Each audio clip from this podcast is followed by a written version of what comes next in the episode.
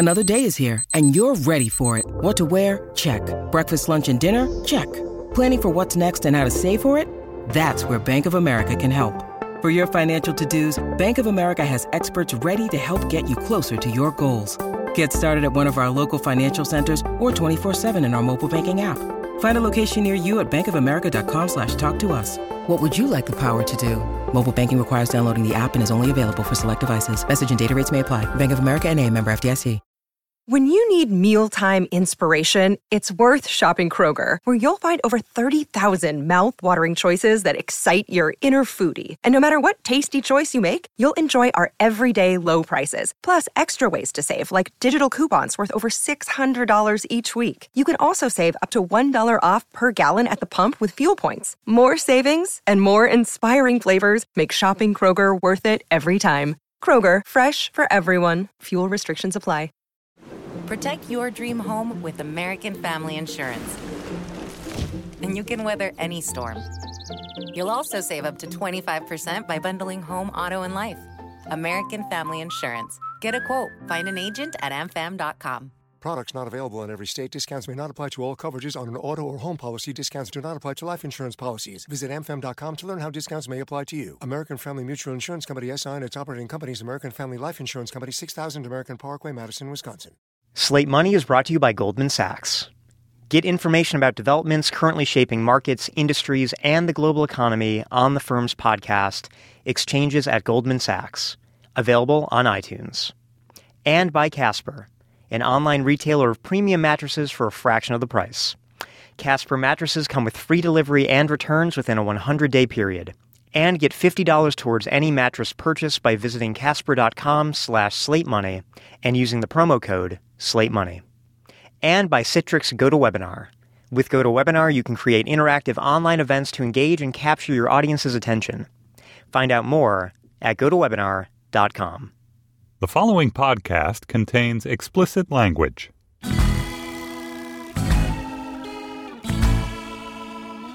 Hello! And welcome to the Force is with Janet Yellen edition of Slate Money, your guide to the business and finance and cinema news of the week. Indeed. I am Felix Salmon of Fusion. I am joined, as always, by Cathy O'Neil, the data scientist and blogger at mathbabe.org. I am so glad to be here. We Psyched. are. This is basically the Felix and Cathy show. Yes, we are joined by the by the hollow husk of Jordan Weissmann.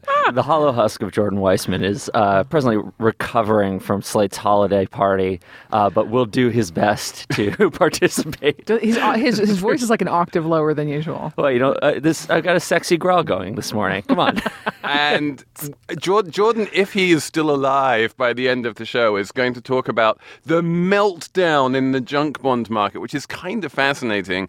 Um, and finally, it's been, you know, a good couple of years. Well, how long has this show been going? About a year and a half? It's certainly more than a year. It's over a year. and a half. It's been over a year, and we've been pushing off and pushing off and pushing off talk of like interest rate hikes because we were just waiting for it to happen, and it has happened. So now we get to talk about Yay. interest rate hikes. Uh, but first, we have to do this because otherwise, Cathy said that she would quit And cry very much. and cry very much, and you don't want to see Cathy when No, she it's sad. Cathy, what is the single most important news event of the past fifty years? 50 years. Okay, well, I'm not. Okay, no, I will go that far. God damn it. Uh, Star Wars The Force Awakens opens this week. It's already opened, actually. Have you seen it? I have not. So there's no spoilers on this show. This is a spoiler-free show. It's it's like the seventh episode of this movie yeah, franchise. that's if you don't count the animated movie that came out a while Okay, so explain to me what is the um why are we talking about this? Is there a Is there anyone who doesn't know why we're talking about this? I have no idea why we're talking about this. I'm only talking about this because you said you would cry if we didn't talk about That's true. Um, well, look, it's just an excuse to talk about our favorite Star Wars characters and who we have a crush on. And personally, I vote for Princess Leia. this. So you're not even going to pretend to come. no, up with, okay, like, okay, okay. Listen, listen. There's some money. There's money involved. There's money involved. There's money involved. Yes. So so Disney bought Lucasfilm for four billion dollars. Yes, that's right, in 2012. And the question is, well, uh, how could anything be worth 4.1 billion dollars? How how do you guys think The- the- how much money do you think this movie's going to make? Uh, What are the th- Well, the o- over time, I, I assume quite a bit more than four point. What this franchise over time will Well, I mean, Well, quite not- I mean, more when you say make, do you mean profits or revenues? Uh, right. Well, let's just talk about revenues first. Well, no one knows what profits are on a movie. do you know the, so the, the highest grossing um, movies?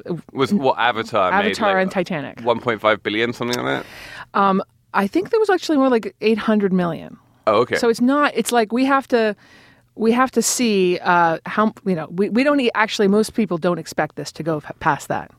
So it's going to be a billion-ish in box Well, office. Yeah, it's actually projected to be 750 million. So, so that's is that worldwide? Was Is that the worldwide? 800 worldwide altogether. Yeah. Yeah. isn't that weird? And then, but then the real money is in the merchandising, right? Correct, correct. So I, I did a little um, research on the money aspect. Can we talk about our favorite characters after this? Yes. I, sure. I like that little roly ball thing.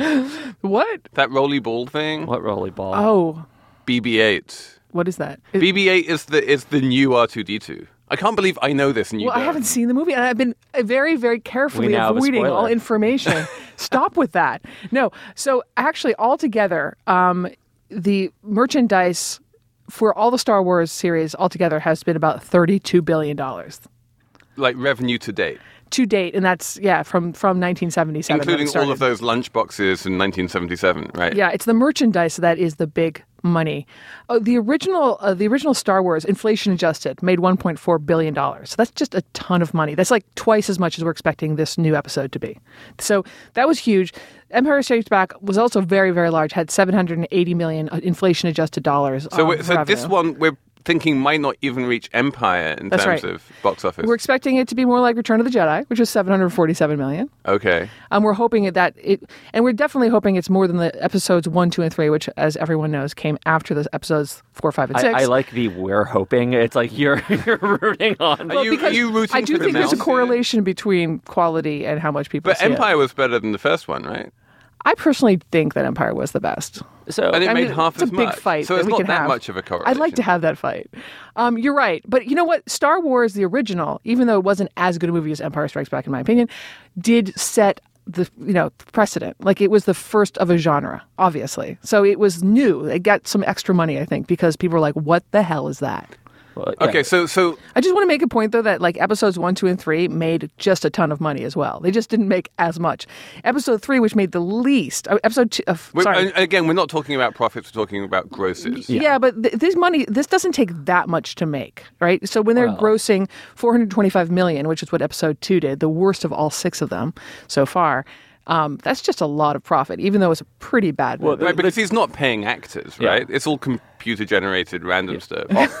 although that was, let's not even talk I mean, about that's Jar some Jar the, Binks, shall we? some- the, the computer generated random stuff is some of the expensive stuff a lot of the time. But I I- it's still cheaper than like you know paying an actor ten million Yeah, dollars. these these days, you're not necessarily paying the actors ten million dollars for these big uh, kind of uh, Yeah, that's my- tentpole that's my point. Yeah, they, well, no, they've they've managed for a lot. I don't know if it's the case with the Star Wars franchise, but I know Marvel has uh, done an amazing job, essentially paying its, with the exception of Robert Downey Jr., essentially paying its actors nothing, um, telling them that you should be happy that we're even giving your face this platform. Uh, the guy who plays Thor, uh, Chris Hemsworth, has a, as far as I understand, just a terrible, terrible contract.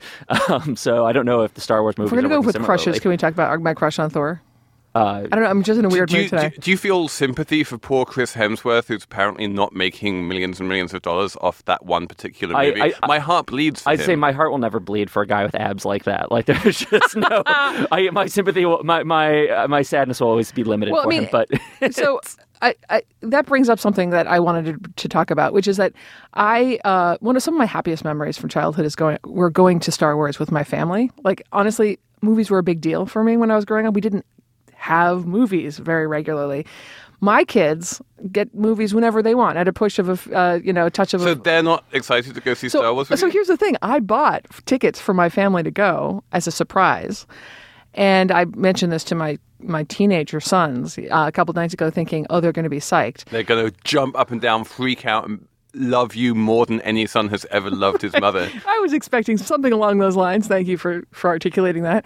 And instead, they're like, Mom, we don't want to go. parenthood is just one OMG. And they're- long stretch of disappointment. I know, right? And they were like saying, Mom, it's just like a Disney owned corporate, like, Oh my, Oh my god, God, you've you- taught them too well. you've you've totally oh you you created a monster. I know, and I'm like, teenagers are both annoying and right. you know what I mean? So it just made me wonder, and this is one of the reasons I, I asked to talk about it today. Like, why am I so in love with this brand, even though it's owned by Disney? It's like the most corporate thing in the world. Yes, you're right. They probably underpay their actors. They make tons of money in merchandising, and I am their target. I buy Star Wars stuff for my kids. They don't even want. But like art's what is wrong with me? Art's like always a little bit corporate, right? Like there's always an evil publisher or an evil uh, film Publishers are not always evil. Sometimes publishers are a force for good in the world. Once in a blue moon, there's like they're and not, and they're the ones who don't make money. I'm just wondering what it is about this brand that is so successful that makes me want to buy things. I am. Not, I I think of myself as someone who's like You know, you I know, avoid you know that. what it is. It's because you're an old. Cathy, Yeah. you and I are old, and so we remember. We are old enough to remember going to see the first trilogy in the cinemas, and like, there's a whole generation of people who weren't even born when those movies came out in cinemas, and they don't have those Me. memories. Yeah, Yeah, I've, I mean, I, I've don't been- have those memories. I'm being accused of being a corporate shill. I mean, and it's right, and it, it- and it's okay. You know, here's the thing about it. And going back to money just for a second, they only spent 25 million dollars in marketing for this film, which is a lot of money, but it's not that much money when you think about how big movies are marketed. And Because they get so much free. because they it's get me. It's me. it's I'm, the- I'm just like my kids are going to be so happy when I bring Star them. Star Wars But has they also marketed spent- itself the same way Donald Trump but they also marketed spent- himself, just Yes. free media coverage. Exactly. But they also spent $25 million on the premiere, which was completely insane. I mean, or That's right. something. They did But go that's- crazy with that's that. what the that's what like the fan the super fans would expect. They they care more about the premiere being the I just you are now making me pronounce things British. I just realized I just said premiere as if that's the way Americans are supposed to talk.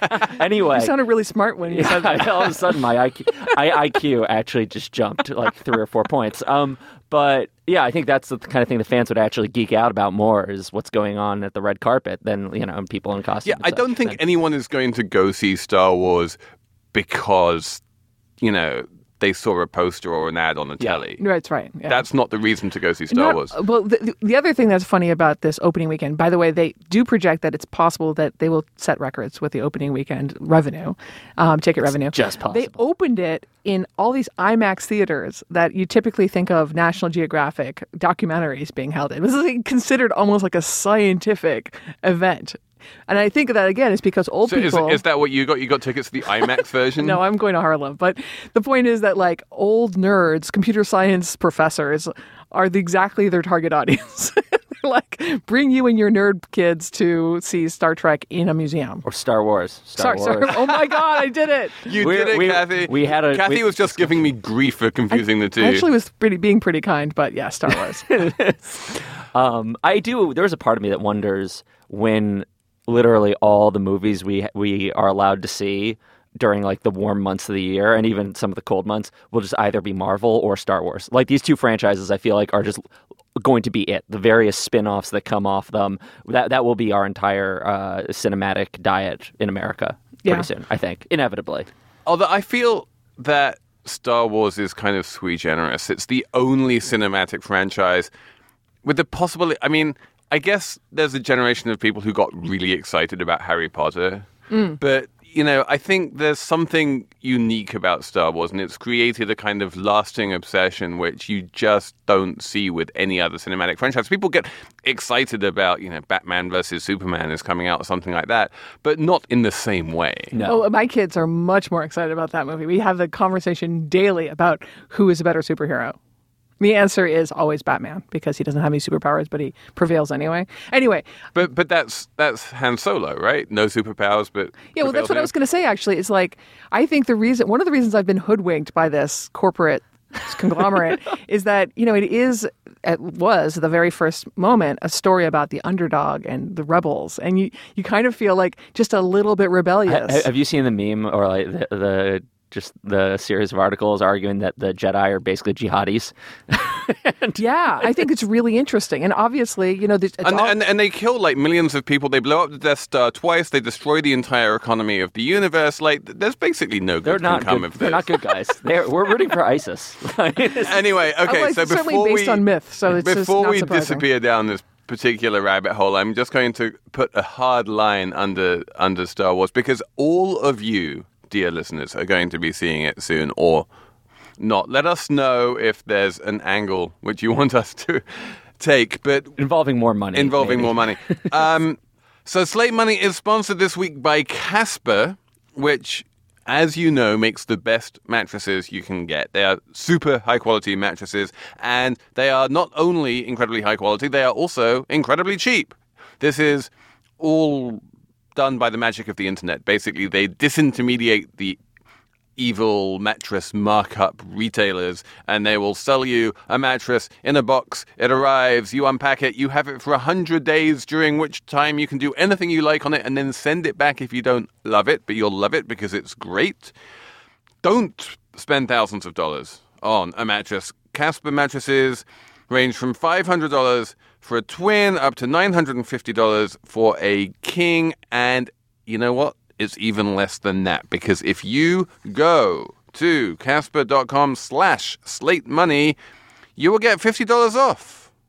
So that brings it down to $450 for a king for, for a twin size mattress 900 for a king. It's an amazing value. Do it today casper.com slash slate money and with that done i am going to move on to actual financial news What? Ah, God. because it's a thing. It was seven years ago, almost to the day, that the Fed cut rates for the last time because they couldn't cut them any lo- lower. It was the zero lower bound. They cut them to zero, and then they just stayed at zero for seven years. Interest rates have never stayed anywhere for seven years, but they stayed at zero for seven years, and then finally. This was the week that they went all the way up to a massive 0.25 to 0.5%. And the world will never be the same again. No, I'm willing the to- era is done. I'm willing to bet that like most Americans, if you ask them to write that down in mathematically precise notation, wouldn't be able to do it because they wouldn't be able to imagine how many decimal points to the right. That it's so small. 0.25 percent. Yeah. What could that possibly be, be except a symbolic gesture? I w- Well, was I think it is symbolic, basically, but we'll get to that. I a I was on um, the radio on the day that the uh, announcement happened, and I was on with a woman from Redfin, and who was asked whether this is going to help savers save for a down payment. and and her answer her answer was yes. Her answer was yes because now maybe when you put money into a savings account, it might have slightly higher interest, and that will help you get to your your down Got that payment. together. 0.25 percent And, and I was I was sitting there thinking to myself, yeah, no. If you're if you're counting on like interest on your savings account to be more than you know the price of a cup of coffee anytime soon, just don't hold your breath. So there's pretty fierce debate about this interest rate hike, and even though it is so small, whether or not it was a good idea to do it now, because what the Fed is theoretically trying to do is head off inflation sometime in the future. That's its that's its main goal. Like, That, that's they- its mandate, although that's not necessarily the reason why they did it. I I kind of take Janet Yellen at her word here, but so the idea is that right She didn't say if I didn't raise rates now, then inflation would go out of control. No, She's no. never said that. No, what she has said is that they expect, even though inflation is non existent right now, and there are a whole bunch of reasons for that, including partly oil prices, but even though inflation is just not a thing at the moment, they expect it to kind of rise up in the next two, three years um, and kind of get towards the Fed's 2% target. The Federal Reserve targets a 2% inflation rate. She has said that she wants to start raising interest rates early and gradually so that if inflation does spike up, the Fed doesn't have to suddenly then hike rates really quickly and drastically and accidentally cause like a minor recession just because they all of a sudden made a big move. I, I'm going to totally disagree with you. Well, this is I'm saying Yeah, this is I- her I disagree This is her. well. This is her. I I'm saying disagree this is her justification. I'm saying it's not really. But well, I'm, saying gonna- this is this is explicitly what she has let's- said. let's- these let's are, these are her words. I'm not disagreeing that that's Yeah, what, what they're so- talking about, but I think what's really going on, Yeah. first of all, is that in, first of all, inflation is not uh, we're not at risk of a high inflation right now at all, and we could talk about why. But really, what's going on, in my opinion, is just a vote for the American economy. This is like us saying, you know, when you lower, lower rates in bad times, well, we're we're raising rates right now, yeah, and, it's good and times. That means it's good times. my, my, my phrase is reversion to normal.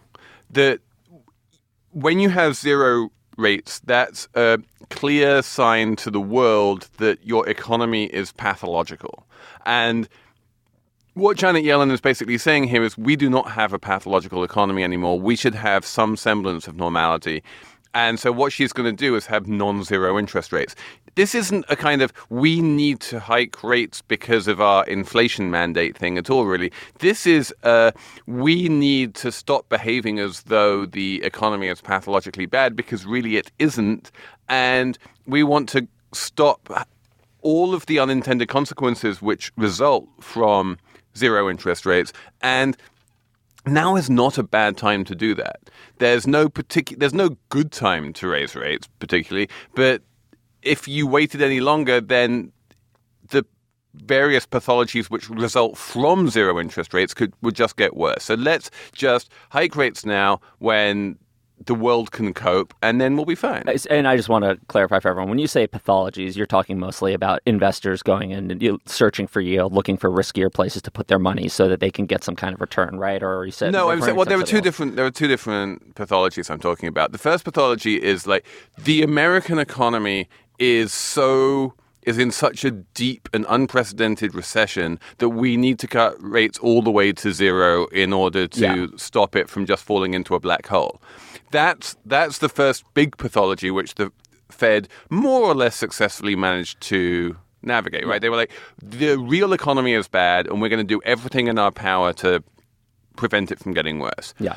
That's the first pathology. But then there's a kind of second order pathology, which is once interest rates are at zero, the zero interest rates cause what you're talking about, which is a bunch of dislocations in financial markets which are not healthy. Yeah. And you want to get away from that. And, and Yellen is also she's nodded to that. She has said that there's you know she has some concerns about what Wall Street will do if left to its own devices in a zero interest rate world. I will say I, I kind of nodded to the controversy. There are a lot of people who think now is still a bad time, mostly because we are not at full employment. That's what it comes down to, and and they, and it comes back to. I think the people who argue about that are, are mostly taking the Fed at sort of their face uh, at face value, and say, when they say we're worried about future inflation, and saying, well, we are still even if even if it's a five percent unemployment rate, which sounds good, we still have so many people who are out of the labor force or marginally attached. There's a lot more room for the for things to improve. Why start now? So this is this is the I mean the the foremost opponent of raising interest rates right now um, is Larry, the guy who got who Janet beat for you know Larry chair. Summers, for everyone. Just in case, And, in case um, we haven't We- we just call him Larry. I was We gonna say, do we him ju- Larry. do we have a policy now of just calling him Larry on the show? I feel like Sure, let's do it. yeah, Yeah. just he's just Larry so, now. but so Larry loves second guessing the Fed because he didn't get to be Fed chair, and he's all sad face about that.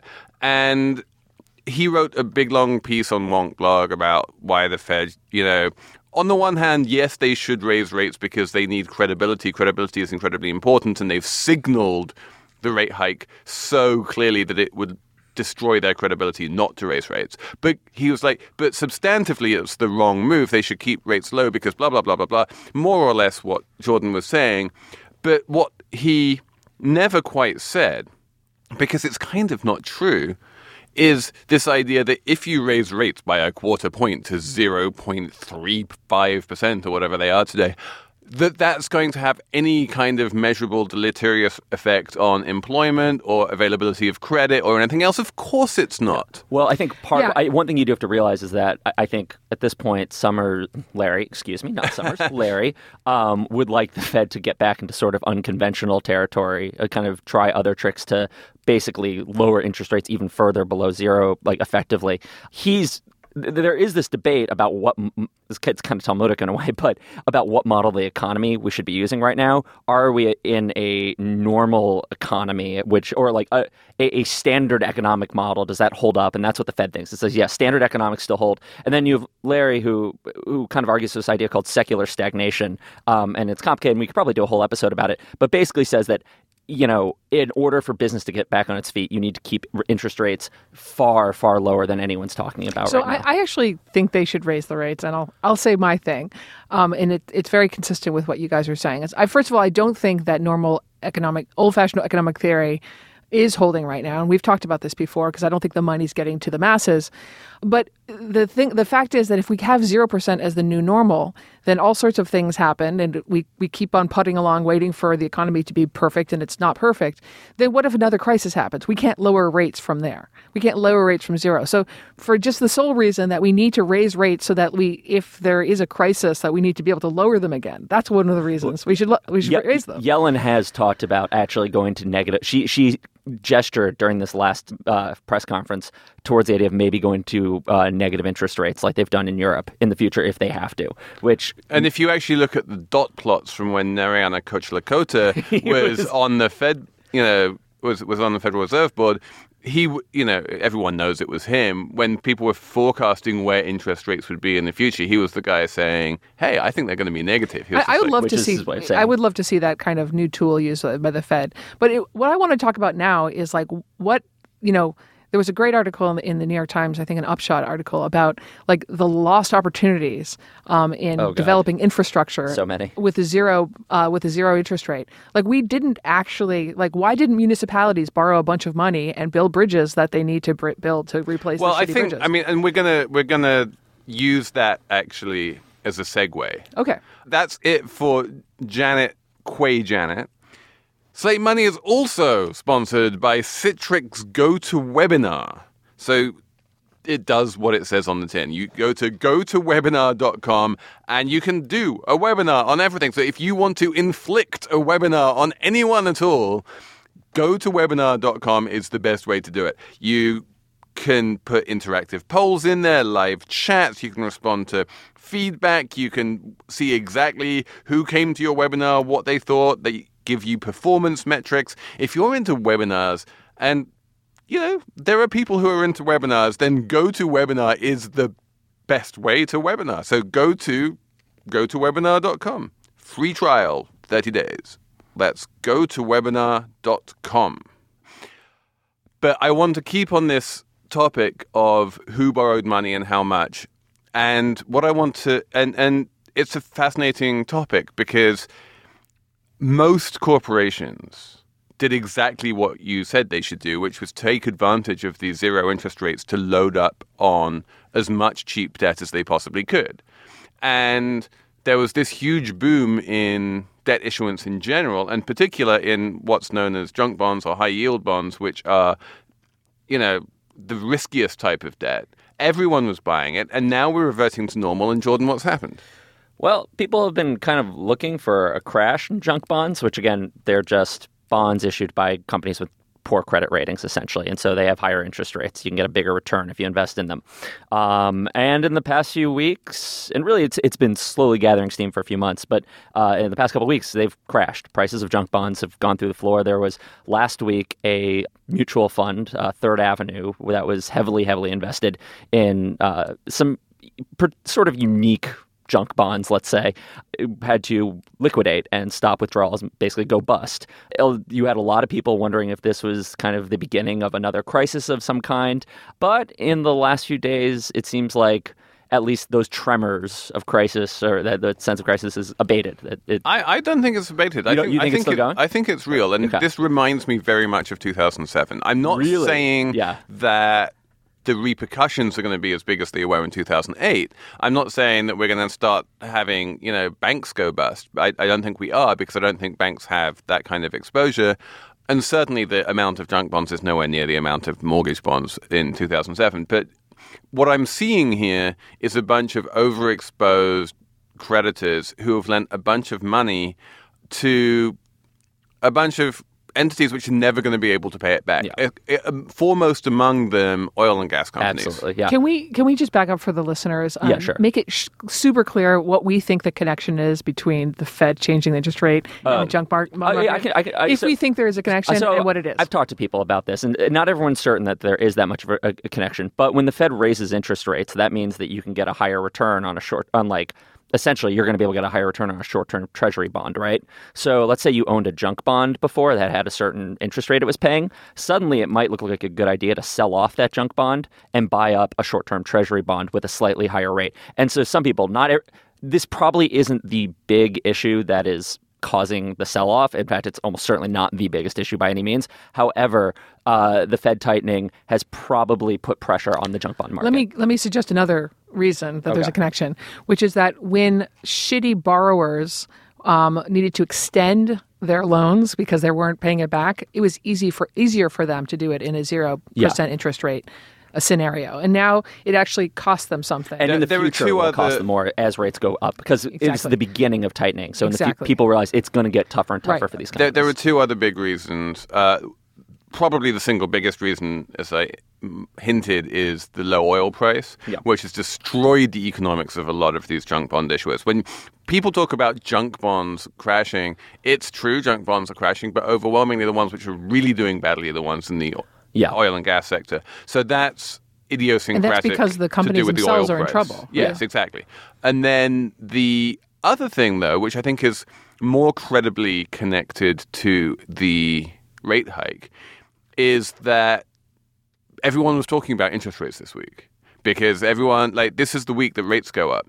And what that meant was that a bunch of normal individual investors, not the smart marginal price setters, but just the schlubs like you and me, were aware of like rates going up. And the one thing that people know if they're in, individual investors is that you know the inverse correlation between price and yield, right? If rates go up, prices go down, and they're like, oh, rates went up today. They're going to go up another four times next year. There's rate hikes as far as the eye can see. What happens when rates go up is bonds go down. I should sell my bonds. By which, and what that means is they sell things like HYG and JNK, which are these ETFs, these exchange traded funds, which are traded on the stock exchange, weirdly enough, but which invest in junk bonds. And these junk bond ETFs and bond ETFs in general, emerging market bond funds, um, you know, credit funds of all types, have seen billions and billions of dollars in outflows in the past week or two um, from people just basically, you know, rotating out of fixed income, and that's having an effect on the underlying securities. This is a little bit tangential, but I'm really curious to hear your opinion on it. Which is, what's your take on these junk bond ETFs? Like, are they a force for good, force for evil? The fact Yeah, that you love Yeah, I mean- ETFs. well, yeah, but they're so they make it really easy for a retail investor essentially to buy junk bonds, which is something that before it was not easy to do. So, um, which is kind of it's a high risk play. I'm wondering if you what you and think I about do them think that's part of the reason why junk bonds rose so much during the boom was precisely because there was this whole new investor base being able to buy into them through through the through the ETFs, and now that trade is unwinding, and it's it's bad for the asset class. You know, I mean. Junk bonds are highly risky instruments. They're highly risky instruments if you buy them. They're highly in- risky instruments if you buy a fund which buys them. Yeah. So no one is ever going to pretend that junk bond ETFs are like safe investments or even like a good idea for any normal person to do. And but the stock market is full of stupid investments. You know, most stocks and most ETFs are stupid investments. So there's this is no different from any other stock or any other ETF really. So I, I like that. I think you're right that just because of the way people like to pull out of asset classes if they think it's going down, the prices are going to go down. But I really enjoyed hearing, or I thought it was an interesting remark that somebody mentioned in the news this week that look, if you look at Japan, that which is where the, it, like zero percent interest rates are the normal. They have been normal for a long time. One of the side effects of that is that zombie companies can just continue to exist. They do not get pushed out of of existence. And so one of the oh, things because that Oh, they we can keep expect to rolling over their debt for they, cheap. yeah, exactly. They and roll over also the debt. because Japan is a little bit like Belgium and Germany in that retail investors, you know, mum and pop, generally buy bonds rather than stocks. In America, everyone puts their money in the stock market. In Japan, you're much more likely to buy bonds. And so it's that much easier for companies to roll over their debt because they can sell those bonds, you know, they can distribute those bonds directly to individuals in a way that almost never happens outside the muni market in the US. Right. So, so all I'm all I'm trying to say is that, of course, the oil and gas industries are in trouble, but there's going to be all sorts of other companies that just are suddenly exposed to be actually in trouble when we didn't know that in advance. And I will say, you know, Felix, you're totally right that this is the most of the trouble so far has been in oil and gas, especially when it comes to actual defaults. The entire increase in defaults over the past year in junk rated companies has been from oil and gas, for instance. However, one of the things that had a few people frightened was spreads, basically uh, a measure of how much shit these companies are in. Let's put it the shorthanded that way. Were widening for non-oil and gas companies too, at the very lowest levels of credit rating. The spread, spreads are widening across the entire credit spectrum for pretty much everyone. And part of the problem is that there's just correlations everywhere. And again, this is something which reminds us of 2007, 2008. The asset classes become correlated when Yep. if you lose money on an oil gas junk bond, then you're going to have to liquidate something else. A junk bond fund, for instance, or any bond fund, if it gets redemptions, has to sell everything it owns, not just the bad things. And remember, too, this is you know an important part of all this. Puerto Rico is a massive, massive bankruptcy. Is going to and is causing losses all over the place, which aren't necessarily visible right now. But you know, people are having to sell things off as a result. So just to clarify that, so a fund that owns a lot of Puerto Rico's debt and a lot of junk bonds is going to take losses on Puerto Rico's debt and then find itself selling everything it owns to cover to And- cover withdrawals. There aren't that many pe- fund, individual funds which own both, but it's the same investors. It's the people who have been reaching for Okay, yield, I have been reaching for junk bonds and Puerto Rico and anything with like excess yield. And that trade is looking pretty silly right now. I and see. by the way, ETFs, as much as we love them at Slate Money, do add to this correlation problem because it makes it easier for even more people to go in on the same trades and to pull out in the same trades at the same time. Absolutely. yeah, that makes sense.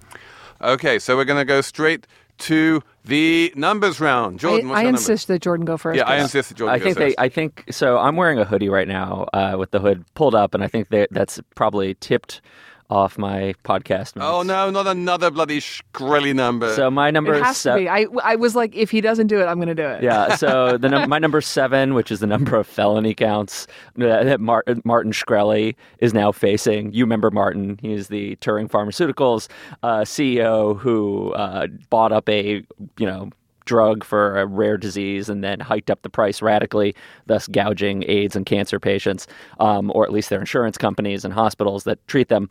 Uh, he is now facing securities fraud charges uh, related to his days in hedge fund world. And I, I wrote a piece um, last night, kind of doing a blow by blow of what exactly he did that got him in shit. And But it involves everybody's favorite thing, which is naked shorting. If you've never quite understood what naked Yeah, shorting exa- is, uh, he, he was naked shorting, and we'll just leave seemed- it at that. He did make he did make it short at one point. I debated whether to get into that in the piece specifically, but I just I, I didn't have the heart um, for. But like I'm just he- so thankful he, so to Shkreli Here's the thing: myself. he basically was running a Ponzi scheme. Here, I'm going to give a, a, a, a real. He ha, his first hedge fund blew up on a really bad trade. He then lied to a bunch of investors about his background, about the amount of money he was managing in a second hedge fund to get more money to start from scratch. That hedge fund blew up again. So rather than finally just going and finding a new career, what does he do? He starts another hedge fund, lies to investors to get more money from them, uses the money from that, and meanwhile doesn't tell his old investors that they have no money left, that their investment is gone, gives them these fake updates about how how well their their money is doing, how many returns they're getting. And then with that new hedge fund, he takes that and funnels the money directly into a company he was starting. And then at a and then this is the amazing thing. the company works out. the company does really well. Yeah, the company does really well, but in the meantime, he has all these pissed off investors who he has to pay back, and so he tries to use money from the new company, Retrophin, which is where he started the whole like jacking up drug prices idea. Uh, he st- tries to use money to pay them off in all sorts of kind of scuzzy ways, time's a and he gets man. caught. Well, no, because the problem is he was too successful because Retrophin went public, and so they had an auditor and they had a board, and they were like, "You can't do what you were doing." They eventually booted him and fired him, allegedly. You know, he says this is all totally bullshit, but they booted him and fired him, and he was like, "This is preposterous." And then the DOJ looked at all this and was like, "This is not preposterous. You were committing crimes And so now he's in jail. I just want to say I'm thankful to Shkreli because he actually um, pushed out Trump for one day from the news. for one. I, for exactly one Thank, day. thank you, Martin Shkreli. Okay, Cathy, what is okay, your my number? number is 380 million dollars. 380 million, and it's the number of dollars that Elon Musk made on SolarCity. Um, after Congress announced that they're going to extend for five more years the tax breaks for solar and wind energy. So he owns a um, 22% stake in SolarCity, and it went up 34% right after the announcement. Damn. And it's good news uh, for people who believe in uh, climate change, which is a lot of people. Oh yeah, oh yeah. There, this budget deal was actually like a huge thing that just totally got and like I didn't help. I was writing about other stuff like Shkreli instead of the massively important budget deal. But like Wait, budget deal, climate deal. a budget deal. It's a budget deal with Oh, okay. with tax breaks. For, I, th- I thought we were no, no, never mind that huge, you know, climate conference in Paris, Oh, which actually that, no. really was a huge thing. which we didn't talk about. Yeah, we no- also didn't talk about. yeah, Yeah, I know, because Shkreli, um, but and Star Wars. But seriously, this is like Congress pass, is passing a budget with things like these tax breaks getting. It's a big extended. deal. Yeah, uh, Paul Ryan managed, and I think being distract, honestly, having everyone distracted by Donald Trump, like really helps. I think that Washington functions best when no one's watching, which is kind of Thank sad. you, This, is, Donald this is exactly my theory about financial regulation. This is why Basel III is more effective than Dodd Frank. It's because everyone cared about Dodd Frank and no one was paying attention to Basel III, Yeah. and Basel III is where all the good stuff happened. Yeah, absolutely. No, uh, I don't even know about I, Basel III. I actually think, and Dodd Frank passed in part because people were paying attention to other things too when they were working on it. There it's, a, was- it's a theory. I think there's a book here. Um, my number is 2.85 billion. We we've just spent a whole segment basically talking about how anyone who invested in oil and gas has lost their shirts. So there's this guy called Kirill Shamalov, and in 2014, last year, he borrowed 1.3 billion dollars at an interest rate of 1.3 percent because he was obviously incredibly creditworthy, and put it all into an oil company called Sibur. Oh my god. And that 1.3 billion dollars today is worth 2.85 billion dollars. What? Somehow he has more than doubled his money, which he never had because he was didn't have any money to begin with. Oh wait, did I mention? He's Vladimir Putin's son-in-law. Oh. That's incredible. ah, I see. Yes, a Special like guy. that. Special guy. I would love a reality show just like Life with the Putins. Like how awesome would No, no. I think isn't that what we already have? do it? On which note, we will bring this episode of Slate Money to a close. Thank you very much for listening. Subscribe to us by searching for Slate Money in the iTunes store. Leave us a review. Write to us. The email, as ever, is slatemoney at slate.com. Uh, many thanks to our producer, Zach Dynastine, to the executive producer, Andy Bowers, and to everyone in the Panoply Network, which can be found at itunes.com slash panoply. And we'll talk to you next week. May the force be with you. Slate Money. May the force be with you. Live long and prosper. Whoa. Ro- ro- whoa, whoa, violation.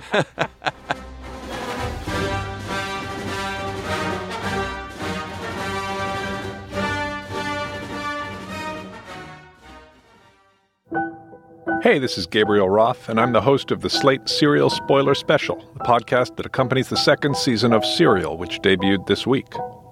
Every week, Slate writer Katy Waldman and I will dig into the latest episode, parsing the latest developments, clues, hints, and ideas, hopefully getting us a little closer to the truth behind the case of Bowe Bergdahl. So join us every week after Serial.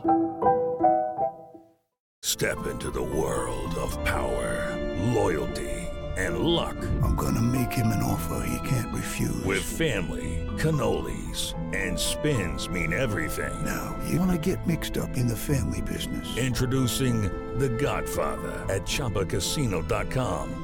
Test your luck in the shadowy world of The Godfather slot. Someday, I will call upon you to do a service for me. Play The Godfather now at ChumbaCasino.com. Welcome to the family. No purchase necessary. VGW Group. Void where prohibited by law. 18 plus. Terms and conditions apply.